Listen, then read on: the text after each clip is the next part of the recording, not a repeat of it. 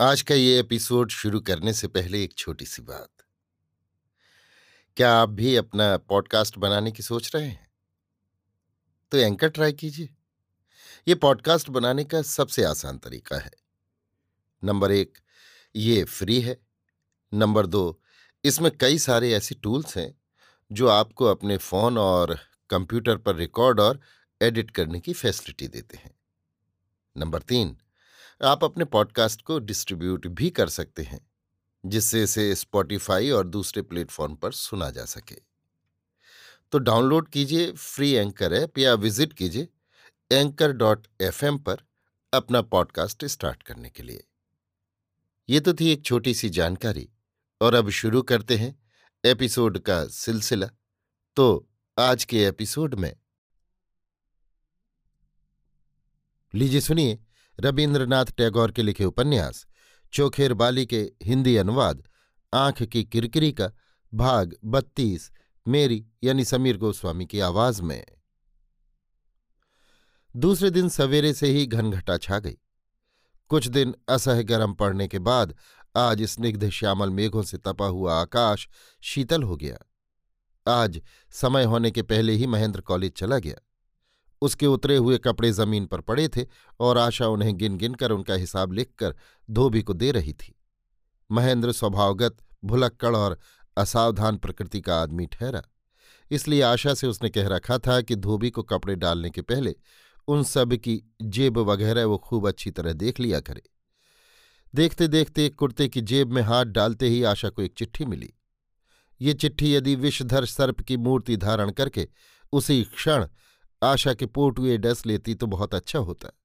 कारण, उग्र विष शरीर में प्रवेश करने से मिनटों में उसका चरम फल मिल जाता है। किंतु यदि वो किसी के मन में प्रवेश कर जाए तो केवल मृत्यु यंत्रणा ही देता है, मृत्यु नहीं लाता। बिना लिफाफे की खुली हुई चिट्ठी निकालते ही उसने देखा, विनोदनी के हस्ताक्षर हैं। क्षण मात्र में उसका चेहरा पीला पड़ गया। चिट्ठी हाथ में लेकर वो बगल के कमरे में चली गई और पढ़ने लगी। उसमें लिखा था, कल आधी रात को तुमने जो करतूत कर डाली, उससे भी क्या तुम्हारा पेट नहीं भरा? आज फिर क्यों तुमने मुझे खेमी नौकरानी के हाथ गुप्त चिट्ठी भेजी? छी छी, वो अपने मन में क्या सोचती होगी? मुझे क्या तुम इस संसार में किसी के आगे मुँह दिखाने लायक नहीं रहने दोगे? इस संसार में मेरे लिए प्रेम करने और प्रेम पाने की कहीं भी कोई जगह नहीं। इसी से मैं खेल खेल कर प्रेम का खेद मिटा लिया करती हूँ। जब तुम्हारे पास अवसर था, तब उस झूठे खेल में तुम भी शामिल हुए थे। किंतु खेल की छुट्टी क्या खत्म नहीं होती? अब तुम्हारे अपने घर में तुम्हारी पुकार हुई है। अब फिर खेल घर में तुम क्यों तांग झाँक रहे हो? अब धूल झाड़कर अपने घर जाओ। मेरे तो घर नहीं है, मन ही मन अकेली बैठकर खेलती रहूँगी। तुम्हें नहीं बुलाऊँगी। तुमने लिखा है कि तुम मुझसे प्रेम करते हो। खेल के वक्त ऐसी बात सुनी जा सकती है। किंतु अगर सच कहूँ तो कहना पड़ेगा कि मैं ऐसी बातों पर विश्वास नहीं करती। एक समय था जब तुम समझते थे कि तुम आशा से प्रेम कर रहे हो। वो भी झूठा था। और आज तुम समझ रहे हो कि तुम मुझसे प्रेम करते हो, ये भी झूठ है। असल में तुम सिर्फ़ अपने को प्यार करते हो। प्रेम की प्यास से मेरा तो हृदय से लेकर छाती तक सब सूख उठा है। उस प्यास को बुझाने की पूंजी तुम्हारे पास नहीं है। इस बात को मैं बहुत अच्छी तरह देख चुकी हूँ। मैं तुमसे बार बार कह रही हूँ, तुम मुझे छोड़ दो। मेरे पीछे पीछे ना फिरो। खुद निर्लज होकर मुझे लज्जित न करो। अब तो मेरा खेल का शौक भी मिट चुका है। अब पुकारने पर भी मेरी तरफ़ से कोई उत्तर नहीं मिलेगा। अपनी चिट्ठी में तुमने मुझे निष्ठुर कहा है। बात सच हो सकती है, किंतु मेरे अंदर कुछ दया भी है। इसी से आज मैं तुम्हें दया करके छोड़ रही हूँ। इस चिट्ठी का अगर उत्तर दो तो समझूँगी कि बिना यहाँ से भागे तुम्हारे हाथ से मेरा छुटकारा नहीं। चिट्ठी पढ़ते ही आशा के समस्त अवलंबन मानो अलग जा गिरे और शरीर की समस्त स्नायु पेशियाँ मानो शिथिल हो गईं। निश्वास लेने के लिए मानो कहीं हवा तक बाकी न रही और सूर्य ने उसकी आँखों के आगे से मानो सारा प्रकाश उठा लिया। आशा पहले दीवार का, फिर अलमारी का, फिर चौकी का सहारा लेते लेते अंत में ज़मीन पर गिर पड़ी।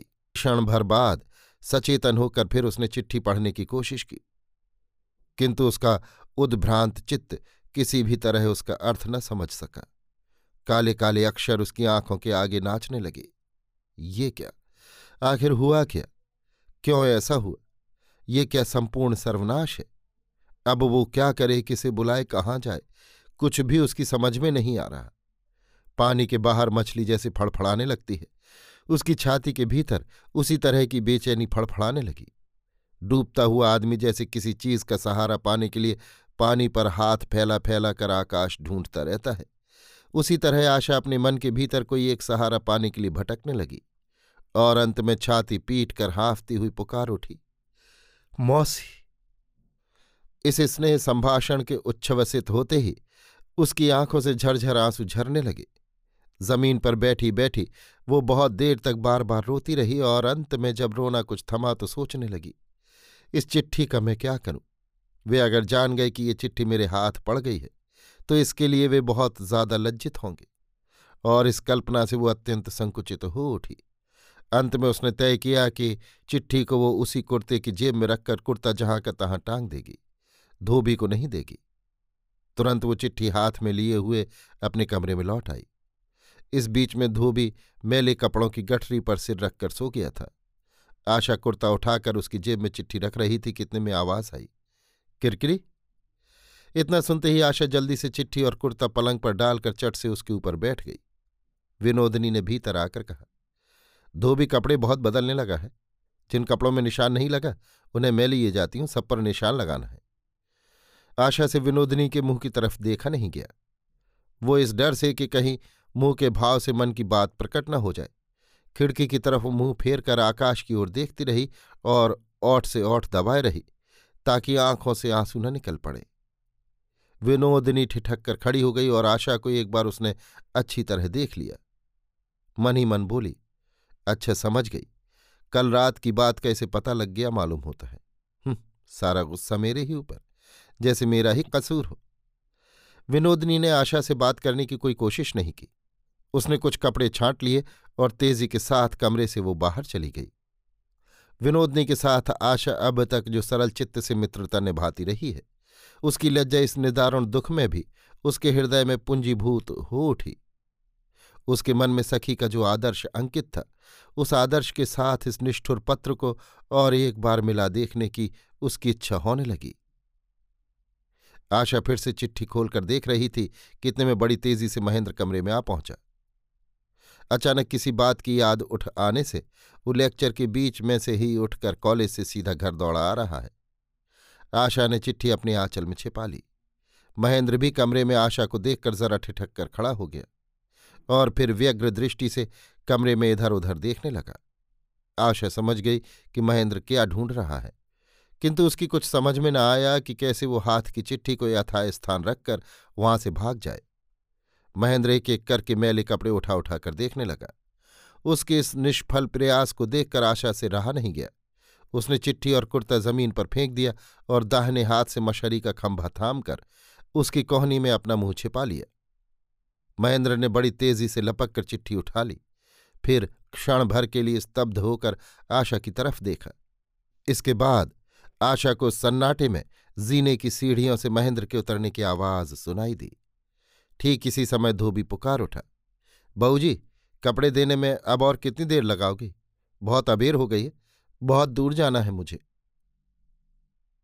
अभी आप सुन रहे थे रविन्द्रनाथ टैगोर के लिखे उपन्यास, चोखेर बाली के हिंदी अनुवाद, आँख की किरकिरी का भाग बत्तीस, मेरी यानी समीर गोस्वामी की आवाज़ में।